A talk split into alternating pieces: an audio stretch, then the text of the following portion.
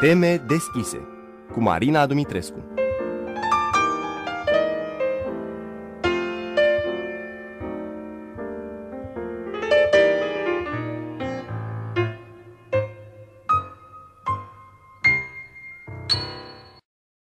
Bună seara, bine v-am găsit! Alegerea lui Donald Trump în funcția de președinte al Statelor Unite ale Americii nu a fost un simplu eveniment politic. Această schimbare de gardă la Casa Albă a antrenat și antrenează o veritabilă mutație la nivelul mentalităților, al cutumelor sociale și mediatice, nu doar în Statele Unite, ci și în toată lumea occidentală. Prin cartea sa Fenomenul Trump și America Profundă, Mihai Neamțu a încercat să adune într-un tablou coerent piesele unui puzzle care pentru mulți riscă să rămână confuz.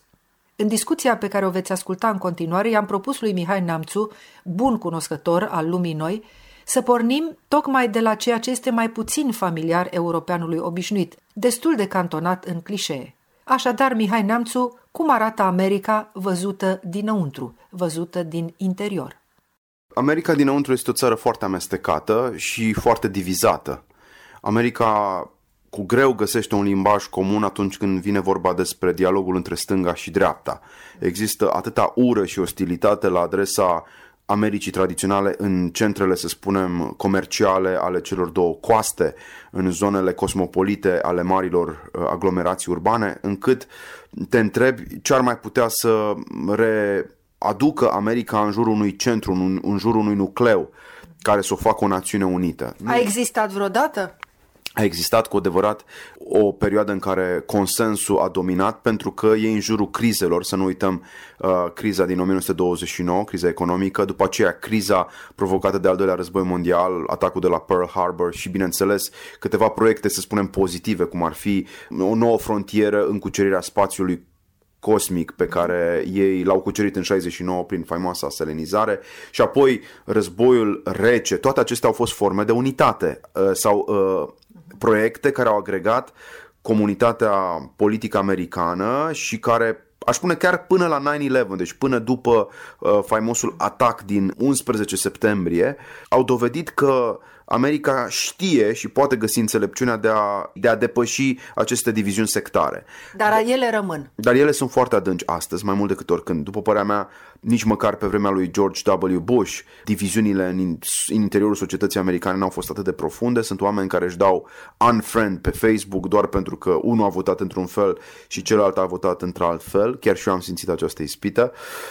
E un risc, oamenii pun etichete și mie îmi place să spun că etichetele totuși sunt pentru borcane, nu pentru oameni. Mhm. Oamenii sunt niște evenimente, sunt niște ființe dinamice care oricând își pot schimba o părere, dacă nu credem în această natură deschisă și vie a personalității fiecare dintre noi, atunci cumva îl reducem pe celălalt la statutul de obiect. Prin urmare, America are astăzi uh, o dificultate în a-și regăsi unitatea. Deci, formularea clasică Statele Unite e în dubiu. Nu știm cât de uniți mai sunt. E foarte interesant pentru că deja ai demontat un clișeu, aș spune Mihai Neamțu, clișeu care vine dinspre noi. Deci estul Europei și poate chiar Europa întreagă care nu privește America în aceste elemente foarte specifice. Aș insista puțin această fragmentare de care vorbești. Cum ai nuanța un pic ideea asta sau realitatea asta de fapt?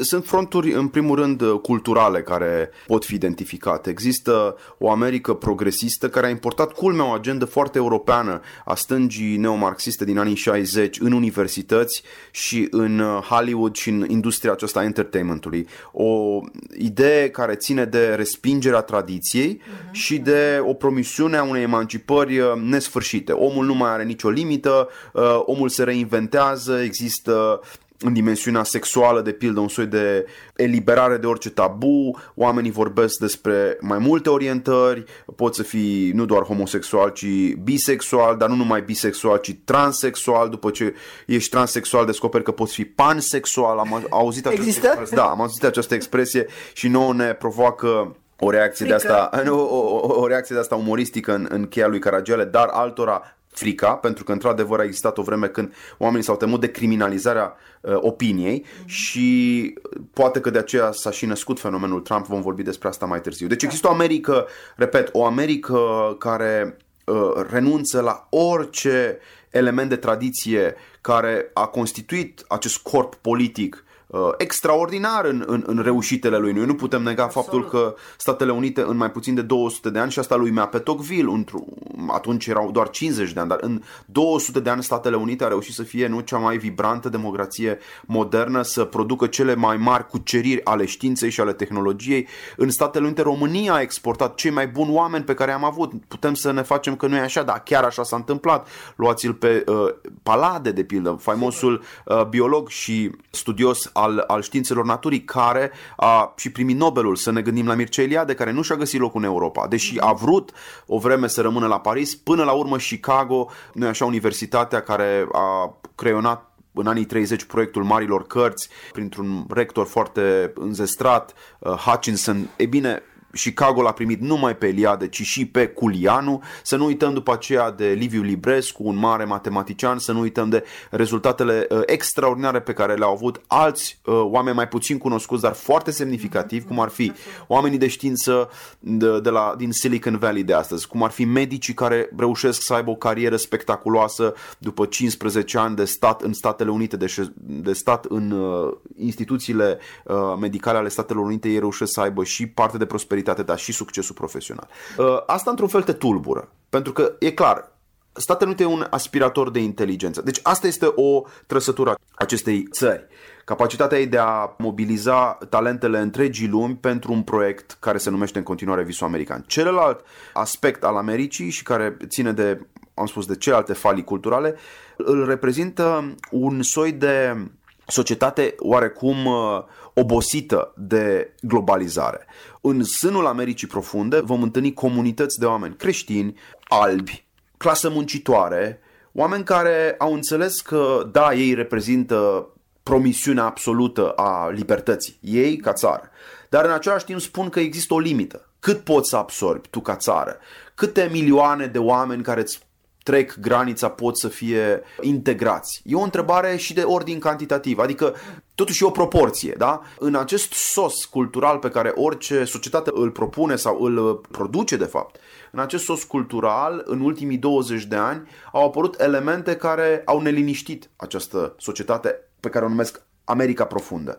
Deci există două Americi, cum spuneam, există o Americă a coastelor de est și de vest, unde discursul progresist a atins niște extreme și unde o nostalgie pentru această formă de reglementare și de control pe care mai ales socialismul a canonizat-o este adâncă și pe de altă parte este această America tradițională unde oamenii se duc dimineața, duminică dimineața la biserică, unde se trezesc dimineața de vreme și se culcă seara târziu cu gândul la niște economii pe care vor să le facă, unde echilibrul, tihna, liniștea sunt valori incontestabile. Pentru ei, apariția unor populații de peste granițe uh, într-un număr necontrolat e o sursă de neliniște. Pentru ei, ipoteza că America va absorbi tot ce există în lume uh, e inacceptabilă. Mm-hmm. Pentru ei, Pulverizarea rădăcinilor iudeo-creștine ale Americii este inacceptabilă de asemenea și pentru acești americani fenomenul Trump a fost o soluție. Uh, iată, deci cel puțin o falie majoră între această America profundă și cealaltă, America de pe coaste, pe care europenii pe aceea o cunosc de fapt și probabil că șocul pe care l-am trăit cu toții în clișeele noastre este uh, descoperirea acestei realități sau, mă rog, intrarea în amănunte despre această realitate a Americii profunde, despre care nu știm. Așa cum nu știm multe alte lucruri, uh, Mihai Neamțu. Cartea ta despre fenomenul Trump și America profundă, tocmai așa este intitulată, uh, constituie de altfel un uh, tip de carte despre care vrea să insistăm puțin la început. Este un gen de carte la cald. Trebuie să mărturisesc că sunt vreo 10-15 ani de când eu, fără să spun neapărat în spațiu public asta vreodată, dar eu urmăresc cu aceeași pasiune de chibiți uh, anumite dezvoltări, transformări, apariții de curente noi, Tea Party, Movement, fenomenul Trump, după aceea, sigur, Sudul Evanghelic, după aceea neoconservatorii de odinioară de pe vremea lui Bush, toate aceste subcurente ale dreptei americane m-au fascinat, m-au preocupat, am vrut să văd cum se distribuie accentele, mai nou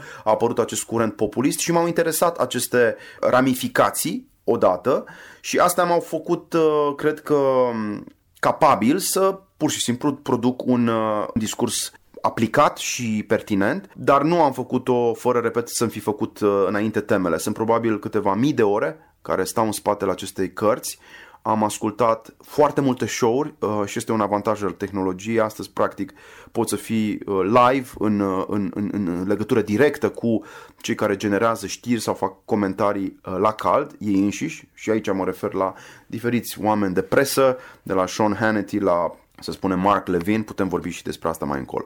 Iar eu am avut uh, această um, fascinație față de fenomenul Trump când de fapt îl susțineam pe adversarul lui în Partidul Republican, pe Ted Cruz, asta nu e o, uh, nu e o noutate, am spus-o chiar acum 2 ani de zile la o dezbatere publică în România, că eu îl susținu pe, pe Trump și pe Cruz, fiindcă el mi se părea mai sobru și mai aproape de profilul conservator autentic.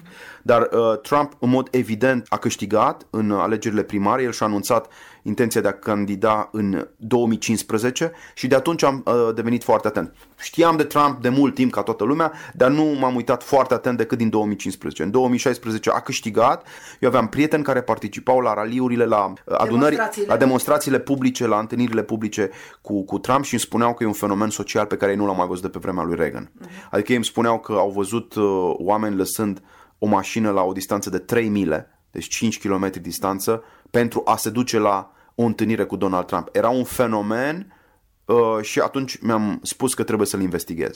Aș face doar o mică paranteză pentru ascultătorii noștri, Mihai Neamțu. Ai și locuit în America, spune-ne puțin biografic cât și de ce ai stat în America. Eu am fost la... Pe lângă, bineînțeles, raportul tău de la distanță.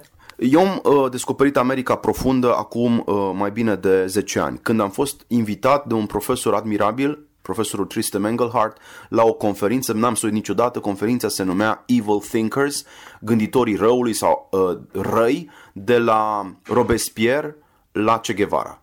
Am citit toate textele esențiale ale revoluționarilor, stângi, ale revoluționarilor stângii europene și latinoamericane și am fost șocat, bineînțeles, de uh, libertatea cu care niște profesori universitari mai puțin cunoscut poate la noi discutau dezbăteau și interpelau iluziile Europei post-creștine.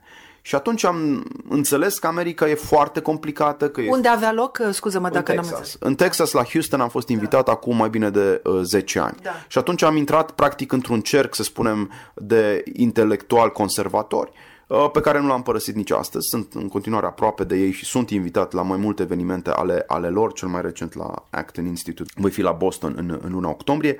E bine, intrând în cercul acesta am realizat că America uh, are și o infrastructură, America tradițională are și o infrastructură intelectuală am realizat, ceea ce știam oarecum de la Tocqueville, dar nu, nu aprofundasem deloc. Și iarăși mult mai puțin cunoscute de europeni în general, nu doar de est-europene, mi închipui. Sigur, la noi se traduc uh, alte cărți, noi îl citim prea puțin astăzi pe Russell Kirk, de pildă, care e un mare gânditor american al tradiției conservatoare. Noi nu prea avem răgazul să ne uităm la ce au scris părinții fondatori. Cine mai citește astăzi, știu și eu, The Federalist Papers sau cine mai citește astăzi uh, discursurile lui John Adams? Poate dacă nimerim câte un film HBO, de pildă uh, John Adams, uh, ne convingem de faptul că acești primi revoluționari americani au reprezentat un soi de excelență morală pe care noi nu o mai avem astăzi în spațiul public. Ei bine, deci am cunoscut această lume și am descoperit deci că există o infrastructură intelectuală pentru mișcarea conservatoare. După aceea am tot mers în Statele Unite și am stat propriu zis, n-am să uit anii în care am stat acolo în 2009, 2008, 2009, chiar în perioada de criză economică. Am făcut uh, un an de zile o experiență în Ann Arbor. Eram atașat ca cercetător, ca visiting researcher de Notre Dame University și după aceea am fost încă șase luni sau patru luni plus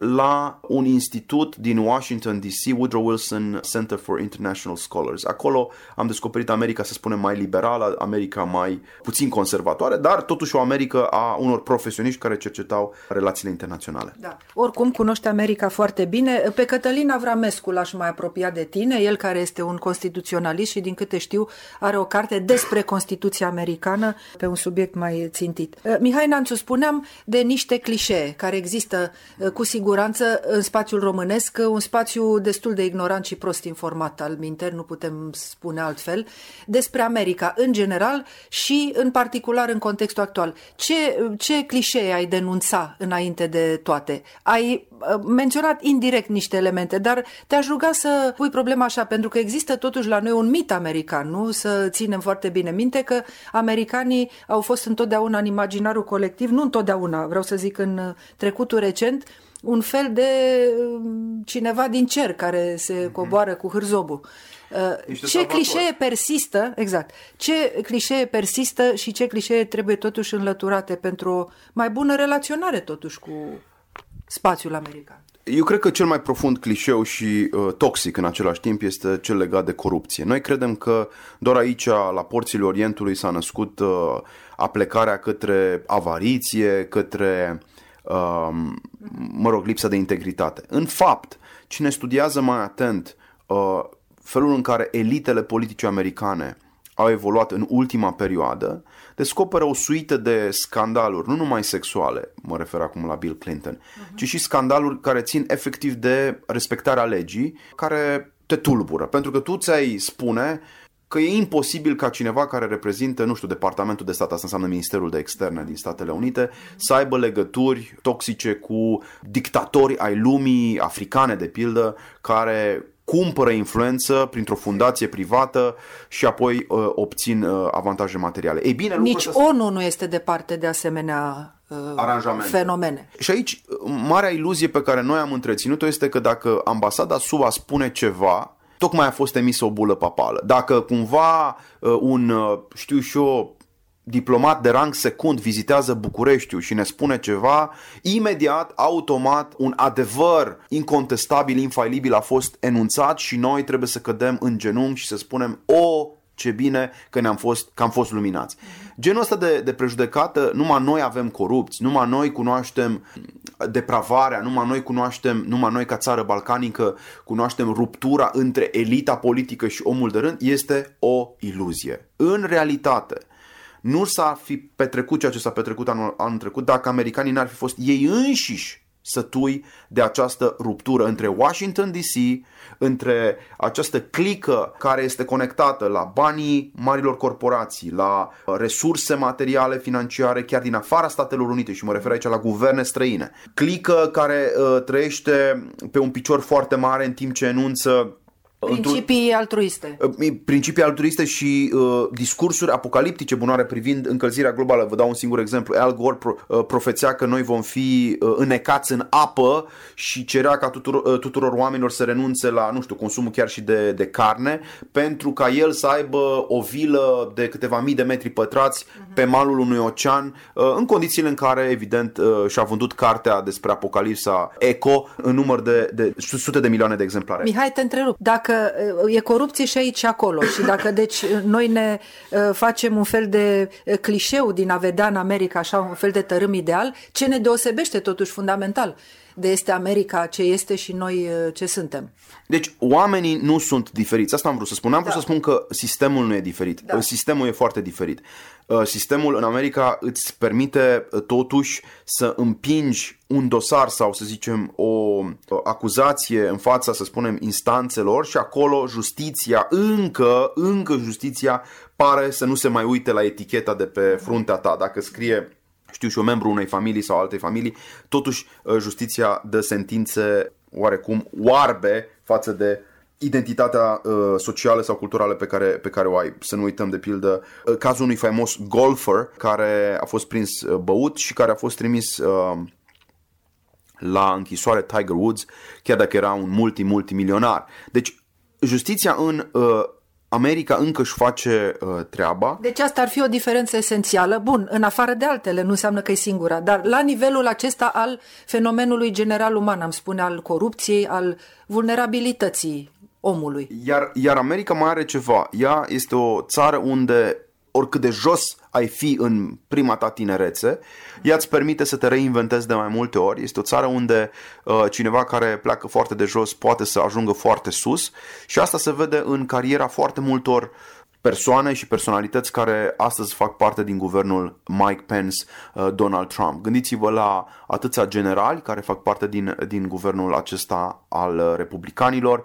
Aceasta este America, este o, încă o țară meritocratică unde dacă tu te străduiești, reușești față de această Americă noi mai avem multe de, de făcut pentru că în țara noastră această credință pe care o consider fundamental creștină, eu, eu cred că totuși paradigma e biblică, cred că a înmulți talentul înseamnă fundamental să faci ceea ce ți-a cerut Dumnezeu prin vocea lui Isus, anume să iei puținul sau multul pe care l-ai primit și să îl împarți cu ceilalți în lumea aceasta cât îți este ție dată viața de trăit 10, 15, 20, 100 de ani să împarți ceea ce ai uh, primit și să înmulțești uh, ceea ce ți s-a dat pe cât este cu putință. America este o țară în care ți se spune că trebuie să faci asta, că e bine să faci asta, că merită să faci asta.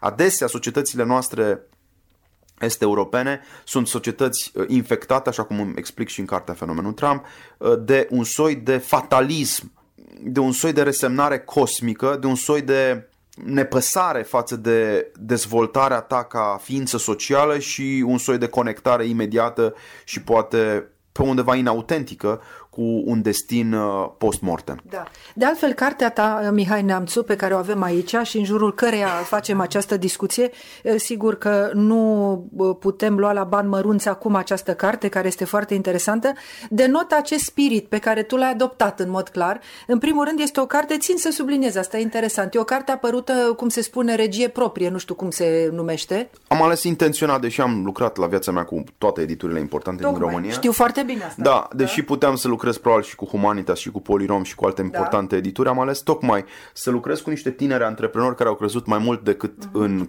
produsul cultural, au crezut să zică în viziunea pe care am articulat-o. Eu le-am spus că din punctul meu de vedere o carte care poate chiar să fie tradusă în limba engleză și în alte limbi de circulație, o carte care să fie scrisă de un est european despre uh-huh. fenomenul Trump uh-huh. ar aduce o noutate, în plus ar, a fost și un pariu legat de diaspora. O editură mică, flexibilă, adapta, adaptativă, care ține cont și de nevoile autorului, uh, nu o editură mare care are sute de titluri și care practic pierde un volum în multe alte preocupări, uh-huh. în mod legitim poate. O mhm. editură mică cum este Open Education m-a ajutat să practic lansez cartea asta prima oară într-un turneu destul de obositor, dar care a meritat de șapte, în șapte state din Statele Unite, în șapte state din Statele Unite am lansat uh-huh. cartea în luna mai. După aceea Sigur, am lansat-o la București, la Hilton. A fost o sală arhiplină cu întrebări și cu un soi de prezență și tumult uh, intelectual, uh, eu zic, uh, demne de, de apreciat. Și după aceea uh, a venit din nou o solicitare ca această carte să fie lansată și în alte state. Voi fi prezent în Portland, voi fi din nou la Phoenix. Practic, cartea e cerută de oamenii care l-au votat pe Trump. Știam că s-a întâmplat asta și am pariat, cred că corect, pe nevoia acestor oameni de a auzi de la un român de ce ei, ca cetățeni româno-americani, nu au greșit. Deci, practic, ei au nevoie de această validare pe care eu le ofer.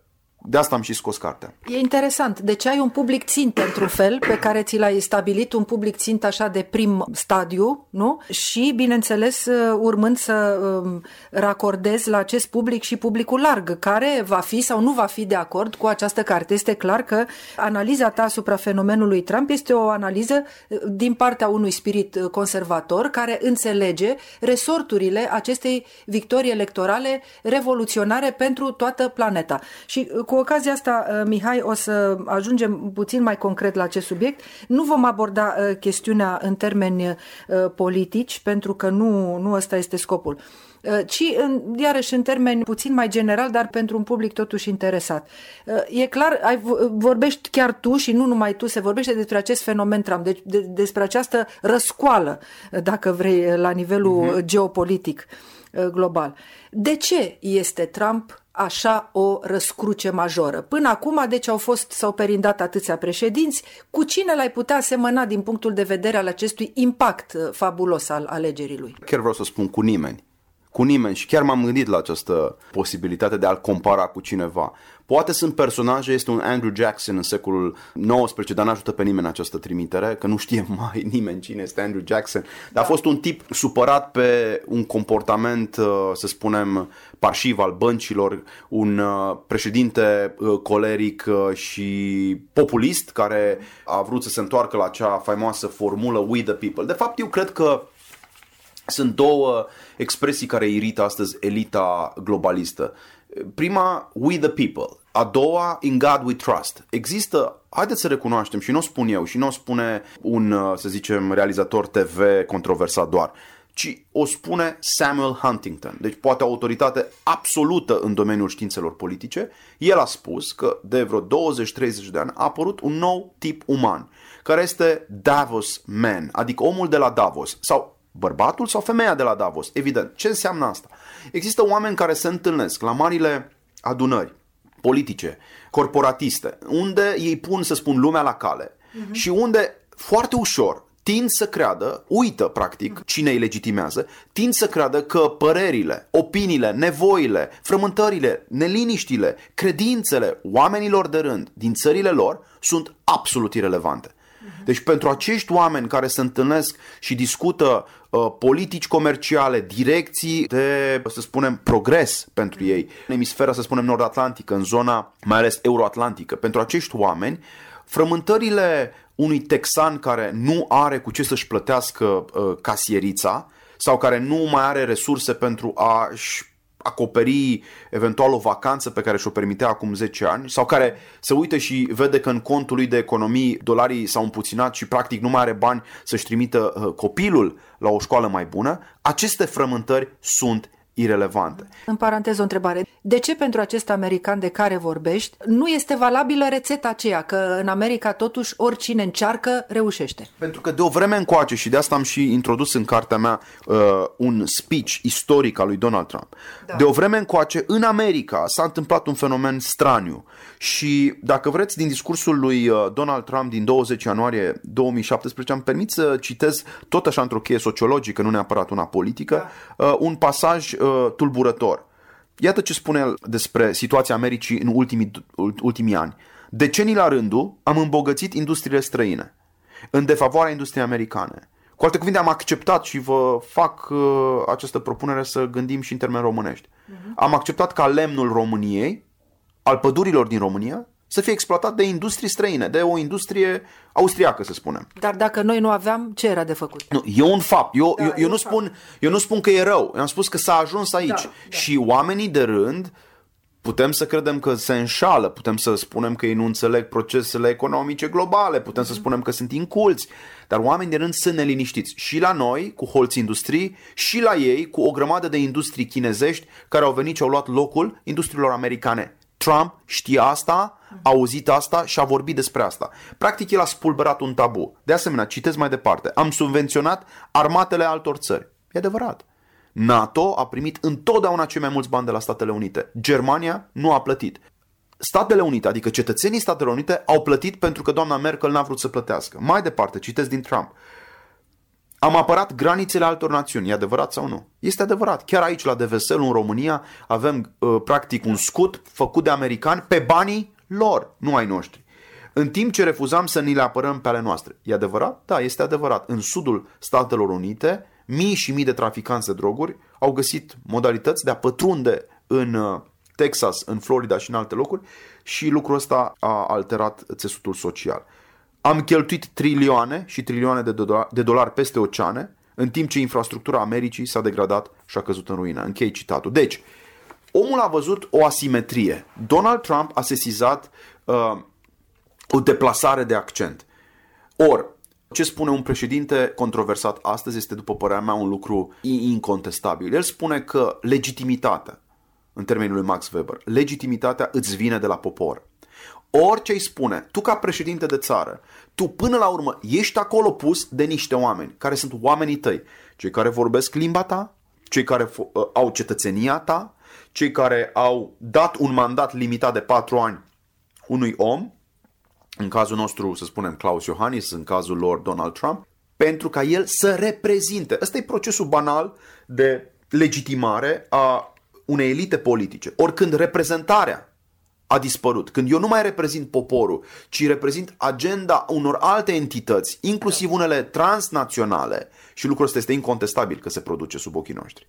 Mihai Namțu, totuși au existat președinți republicani, deci conservatori, și înaintea lui Trump.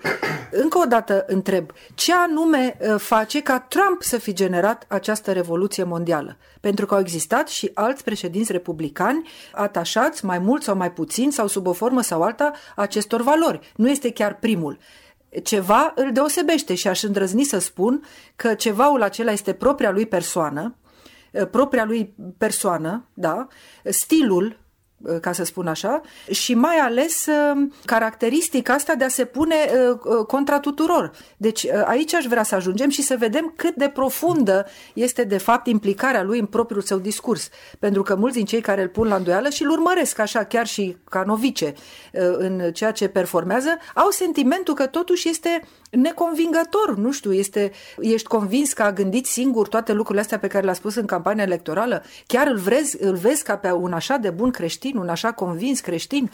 Chiar ești 100% și cu Donald Trump persoana? Nu, eu încă o dată am spus estetic, mă distanțez de foarte multe aspecte ale personalității lui Donald Trump. Mie nu trebuie să-mi placă Donald Trump ca personaj. Încă o dată, cred că Andrei Pleșu spunea că în politică nu ne îndrăgostim. Nu e vorba de a te îndrăgosti de portretul lui Donald Trump, de uh, felul în care vorbește, de uh, eventual freza lui, de felul în care nu. își poartă cravata, uh, întotdeauna controversat. Nu, nici măcar de limbajul lui care nu este vulgar și pe care nu aș vrea să-l audă de pildă fetița mea când ea va împlini 5 ani. N-aș vrea să audă toate cuvintele pe care Donald Trump le-a rostit. Dar în același timp, în același timp, pentru că noi nu ne îndrăgostim în politică de personaje, cine uităm la politicile guvernului condus de un anumit președinte, trebuie să spun că da, sigur că da. După alegerea lui Donald Trump, creștinii au respirat ușurați. Ei pentru prima oară au simțit că nu vor mai fi persecutați pentru opiniile lor. Au simțit că într-un campus universitar au un punct de vedere, poate, care nu ține cont de majoritate și că el acest punct de vedere poate fi articulat fără frică, ai atins un punct esențial și aici era o altă întrebare pe care vreau să ți-o pun, tocmai pentru a încerca să sintetizăm. Repet, și repet chiar și întrebarea.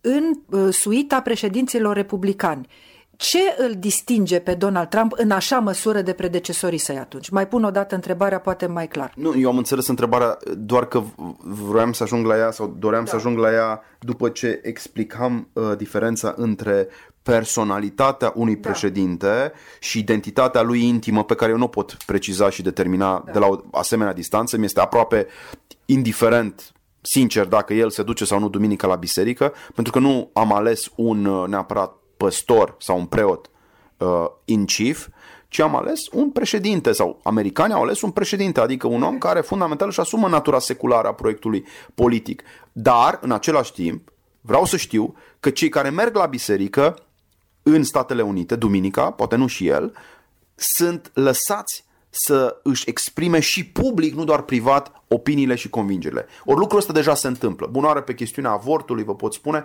că primii pași în sensul retragerii fondurilor publice pentru avort au fost făcuți. E un lucru de neconceput în Europa. Dar și Bush pleda împotriva avortului, îmi pare rău. Sigur, uh, Bush a încercat și a fost susținut tocmai de America Profundă. Ține minte, am avut politici uh, de susținere, să spunem, a virtuții, inclusiv a castității în, în licee și școli și a încercat să câștige uh, simpatia. Acuzația la adresa familiei Bush, acuzația la adresa uh, altor republicani este că până la urmă ei au uh, cedat acestui complex militar-industrial care uh, până la urmă a subordonat interesele Americii unor alte interese, să spunem, care țineau de proiectele din Orientul Mijlociu, războaiele din Irak, controversatele războaie din Irak și Afganistan și așa mai departe. Nu vreau să facem istoria Americii pentru că trebuie să restitui profilul lui unic. Într-adevăr, Donald Trump se diferențiază față de toți. Nu spun pentru că doar șase luni au trecut de la alegerea lui ca președinte sau de la instalarea lui ca președinte. Nu spun prin fapte. Nu spun că prin fapte se deosebește. Încă nu. Și aici e o așteptare. Și e greu ca tu să poți livra în șase luni ceea ce n-au livrat alții în opt ani. Dar, dincolo de fapte, care ele sunt importante în opinia mea pentru că el uh, s-a îndreptat cu privirea spre ceea ce i-au cerut alții. Vă dau un singur exemplu. Donald Trump a îngropat proiectul lui Barack Obama de a face din armata Statelor Unite un experiment de inginerie socială. Acum câteva zile, el a spus că persoanele care sunt transgender, care sunt tulburate din perspectiva orientărilor sexuale, e bine să nu aibă un rol hotărător în, statele, în armata Statelor Unite. Practic, a scandalat din nou consensul LGBT cu privire la așa zisă egalitate de șanse. Ori, asta e clar că uh, ține de fapte, da? Ce a făcut Donald Trump în privința liderilor creștini, care au avut pentru prima oară voie, acum, după alegerea lui, să-și pună public punctul de vedere și să contribuie și financiar la campania unor uh, candidați, să spunem republicani sau uh, conservatori, ești, ține iarăși de fapte. Deci poate că o vreme nu știați, dar în Statele Unite tu nu aveai voie să contribui dacă aveai, să, zic, să zicem, o parohie, nu aveai voie să contribui la susținerea unui uh, deputat sau senator cu convingeri creștine. Deși tu erai o biserică creștină, nu aveai voie să aloci niciun leu, niciun dolar acelei candidaturi creștine a unui deputat sau, sau senator. Asta acum s-a întors. Dar dincolo de, repet, de, tot, de tot ceea ce înseamnă politicile guvernului Mike Pence, Donald Trump. E vorba de personalitatea lui. El este un om care folosește tehnologia recentă, cum ar fi comunicarea în social media prin Twitter. A făcut uh, foarte multe lucruri ca să reducă uh, distanța între comunicator și public și audiență. Practic, el a pus în paranteză întreaga presă mainstream, nu mai e nevoie de voi, le-a spus, eu vorbesc direct cu poporul. Și asta e un lucru fără precedent totuși. Și asta se întâmplă și e fără precedent. Al doilea lucru, el este un om de business, asta înseamnă că el are o cu totul altă abordare a negocierilor. De pildă, e foarte dur. El te intimidează mai întâi, te tulbură și apoi devine drăguț cu tine. S-a întâmplat asta cu doamna Merkel și dintr-o dată banii au început să vină pentru fondul comun NATO. A atacat, a lovit, a aproape a intimidat, să nu spun că a jignit, a intimidat, după care au început să vină rezultatele. E, e un gen de abordare specifică unui antreprenor new-yorkez într-o industrie foarte competitivă. În New York, ca să faci o clădire, trebuie să fii foarte dur, trebuie să joci foarte tare, trebuie să te înțelegi cu avocații, trebuie să iei bani de la bănci, trebuie să vorbești cu uh, cei care fac uh, urban planning, cu cei care lucrează în primărie, să mulțumești pe toată lumea și evident să-ți faci clienții fericiți. Ca să faci toate astea, trebuie să fii dur. Ori Donald Trump a jucat dur, a învățat chestia asta de la Taikeso și în felul ăsta se deosebește, uh, repet, foarte mult de toți ceilalți președinți. Niciun președinte american din ultimii 80 de ani, eu nu știu uh-huh. să fi venit, poate cu excepția lui uh, Calvin Coolidge, dar asta este undeva la 1920 uh, și 5-28, Niciun alt președinte nu a venit cu acest background masiv de businessman. Nu unul uh, temporar, nu un om care și-a vândut uh, niște cărți, nu un tip care doar a avut un, uh, să spunem, chioșc la colț de stradă. Asta a fost cazul uh, doamnei Thatcher care a vândut lapte când avea uh, de 12-14 ani și avea un chioșc uh, prin familia uh, părinților da. ei. Dar vorbim aici despre un om care a luat o avere de 10 milioane și a transformat-o într-o avere de 10 miliarde. Un asemenea om, cu siguranță, are abilități de businessman pe care noi acum le vedem. Deci, în fond, stilul lui Donald Trump da. este cel care i-a dus o mare parte din, din această victorie. Credea el însuși în această victorie, oare? Da, stilul lui Donald Trump uh, i-a dus victoria. El a fost de fapt tot timpul un om care a avut parte de, de succes și asta iarăși nu poate fi ignorat. Dar stilul lui i-a mai adus antipatia intelectualilor, fiindcă aici am văzut o tensiune și eu o, uh, cum să spun, studiez cu um, o pasiune inclusiv cognitivă. Între omul practic, omul care face lucrurile, omul care clădește, care ridică. Gândiți-vă, aveți un Maidan și peste noapte acel Maidan se transformă într-o grădină sau se transformă într-un complex rezidențial. Mm-hmm. Asta nu poate să facă un intelectual. Oricât ne-am gândit că ar putea să o facă. Nu o face un intelectual, o să facă un eseu, o să scrie un eseu despre cum s-a transformat Maidanul uh, într-o grădină. Dar nu o să facă el cu adevărat acea grădină. Sau foarte rar o să o facă. Ei bine, această incapacitate a intelectualului de a părăsi zona comentariului și de a intra în zona acțiunii uh, a iritat foarte mulți uh, oameni conservatori, inclusiv pe Donald Trump, care a vorbit destul de aspru, cu termeni destul de severi despre anumite reviste, inclusiv conservatoare, National Review, care l-au criticat. Ei, a avut curajul și forța să se pună contra tuturor, ăsta e adevărul. Și de aia rezultatul uh, acestor alegeri a fost pentru mulți uh, neverosimil, într-un fel. Dar uh, explicația e undeva foarte adâncă, am impresia. Explicația ține uh, de, zic eu, de simplitatea mesajului. Noi, de pildă, credem că un om deștept folosește un vocabular foarte amplu. Asta e premisa, nu? Uh-huh. Un om inteligent este un om educat. Dacă ești, ești un om educat, folosești mai mult de 300 de cuvinte. Eu cred că noi trebuie să facem un pas mai departe și să spunem așa, un om educat poate folosi și mai mult de 300 de cuvinte. Dar dacă e nevoie să folosească doar 300, va folosi doar 300. Uh-huh. Pentru că atunci când uh, Donald Trump a trebuit să câștige inima americanilor. A știut să folosească inclusiv aceste strategii de simplificare aproape enormă a realităților. Binele și rău. El a, el a introdus niște contraste care ce înseamnă? Eliminarea nuanțelor, nu? Când tu introduci niște contraste, elimini nuanțele. Asta a iritat inteligenția de la New York Times. Dar a făcut-o pentru a mobiliza o lume întreagă în sprijinul lui. Vă dau un singur exemplu. Nuanțele te-ar face să spui dacă este Crăciunul, pentru tine este da. Merry Christmas, dar dacă tu nu ești credincios, pentru tine sunt sărbători, nu ești credincios creștin, pentru tine sunt sărbători fericite. Astea sunt nuanțele. Ei bine, pentru Donald Trump a fost foarte simplu. Când eu voi veni la putere, veți putea spune din nou Merry Christmas. Oricui, oricând, aproape oricând, or, în orice caz, la orice oră uh, din zi și din noapte, între 25 decembrie și să spunem 1 ianuarie. Această eliberare a oamenilor simpli de complexul de vinovăție pe care l-au indus elitele neomarxiste ale Washingtonului a fost absolut uh, remarcabilă. Acești oameni simpli N-au mai ținut cont de faptul că viața privată a lui Donald Trump era plină de umbre și l-au susținut pentru că el, Donald Trump, le-a garantat lor libertatea. Mihai Neamțu, nu cumva această victorie explozivă și spectaculoasă a lui Trump se datorează în primul rând acestui aspect, adică acestui aspect pe care l-aș numi de origine de natură ideologică? Nu se datorează cumva faptului că el a avut într-adevăr curajul de la înălțimea bunăstării lui financiare și a lipsei lui de complexe din acest punct de vedere să demonteze, să dea un șut, ca să spun așa, corectitudinii politice care într-adevăr, și aici o să ne mai spui dacă vrei, în America este un fel de nouă religie, nu cumva în asta constă de fapt succesul lui absolut și nu cumva în lipsa acestui, acestei coordonate și a campaniei lui electorale și a discursului și a stilului lui ar fi riscat totuși să piardă? Absolut. Eu cred că, de fapt, am spus, sunt trei elemente care explică succesul. Primul element ține de personalitatea lui. Omul a jucat ca un businessman, nu ca da. un politician. Limbajul lui a fost diferit, strategiile de comunicare au fost diferite, felul de, de a cheltui banii au fost foarte mm-hmm. diferiți. Mm-hmm. Deci nu poți să înțelegi victoria lui Donald Trump fără să te uiți la filozofia unui miliardar despre care am vorbit aici. Cum să comunici, care este rolul pe care îl joacă timpul, oportunitatea, momentul, uh, instinctul. Sunt anumite chestiuni pe care nu le poți înțelege decât dintr-o practică. Romul a avut această practică a lansării unor proiecte la momentul oportun.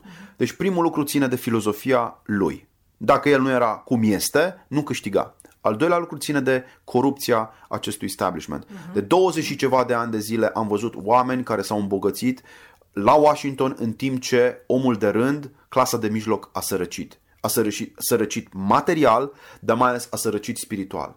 Sunt tragedii despre care noi nu vorbim și chiar în România ar trebui să vorbim mai des despre asta.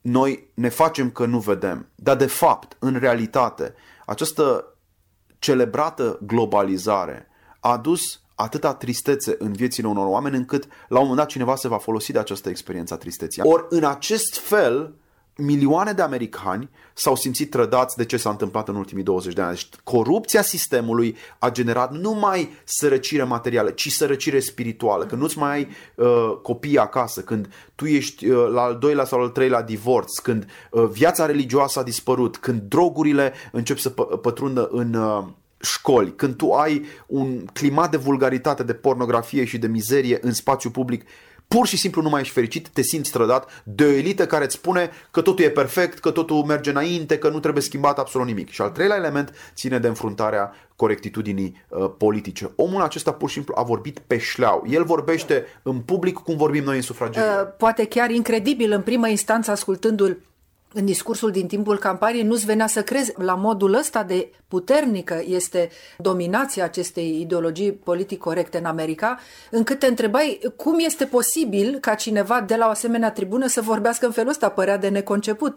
Da, Pentru că există, există încă un, un tabu, ă, acolo există încă taburi foarte solide și o să te întreb cum vezi viitorul acum, dacă într-adevăr se va face o breșă în, în acest ă, monolit al PC-ului, în America și implicit în Europa, că lucrurile se cam leagă se leagă și deja am văzut niște semne. În primul rând în Polonia, prin prezența președintelui Trump la Varșovia, am văzut uh, un element de, să spunem, desprindere a unei Polonii sau a unei Europe de est conservatoare de un anumit tip de consens ideologic bruxelez.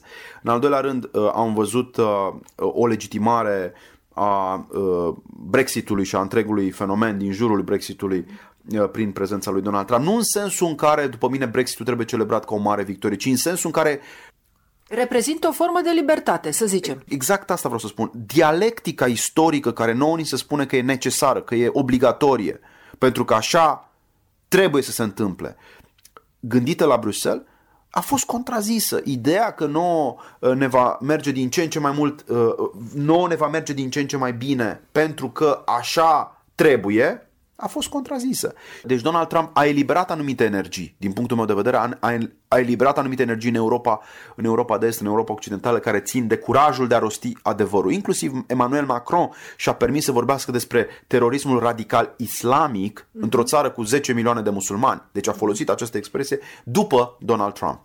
Uh, privind un jurnal televizat uh, al postului France 2 zilele trecute, am văzut un reportaj extrem de interesant și relevant uh, din punctul de vedere a ceea ce spui, comemorarea a, un an, a unui an de la asasinarea în biserică a părintelui Amel dintr-o localitate franceză, nu mai știu exact unde am plasată, comemorare care s-a făcut cu sobor de preoți în prezența președintelui Macron, care a ținut un discurs cu acest prilej lucru care a fost uh, prezentat în mass media pe larg, după cum spun. Mie mi s-a părut uh, un lucru de neimaginat, de necrezut. Președintele Franței să vorbească în biserică la comemorarea religioasă a acestui uh, preot asasinat. Nu știu dacă acum câțiva ani s-ar fi putut întâmpla așa ceva. E un rod al libertății. Această um, poziționare a unui lider francez în favoarea unor victime reale a terorismului uh, mi se pare firească și mi se pare că reprezintă, repet, uh, o expresie a libertății de conștiință pe care cred că el și-a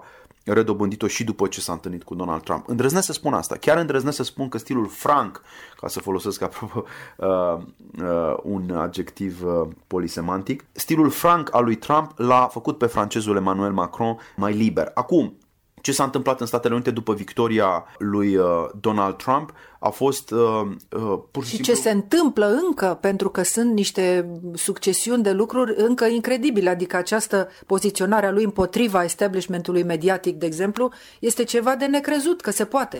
Cred că asta se întâmplă acum. Deci, practic, uh, e o revoluție din punct de vedere al, uh, al comunicării. Niciodată uh-huh. un președinte nu a vorbit cum vorbește el, uh-huh. niciodată nu am avut un întreg establishment care să se opună cu atâta vehemență unui singur om și cred că uh, din punctul ăsta de vedere vom asista la, la multe alte uh, conflicte. Eu nu cred că trebuie exclus nici un scenariu pesimist. Cred că tensiunea în societatea americană este uriașă și cred că el, uh, el nu va ceda. Dar în același timp cred că el are o obligație și nu e simplu pentru un om la 70 de ani să gândească deja, să gândească chiar și o succesiune. Or, uh, nu poți să spui că salvarea unui proiect, care e proiectul libertății, stă într-un singur om.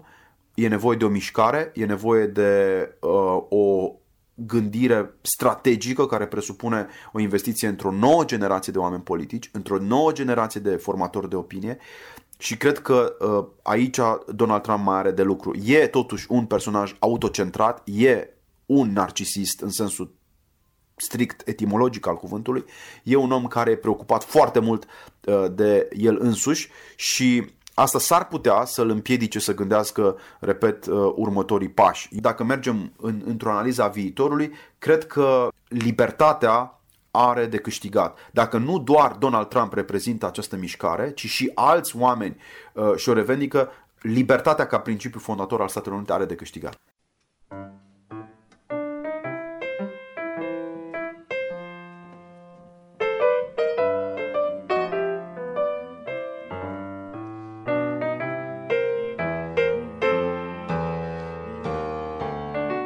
Această reflexie despre viitor, un viitor care trebuie anticipat cu înțelepciune, încheiem această discuție cu Mihai Namțu, autorul volumului Fenomenul Trump și America Profundă.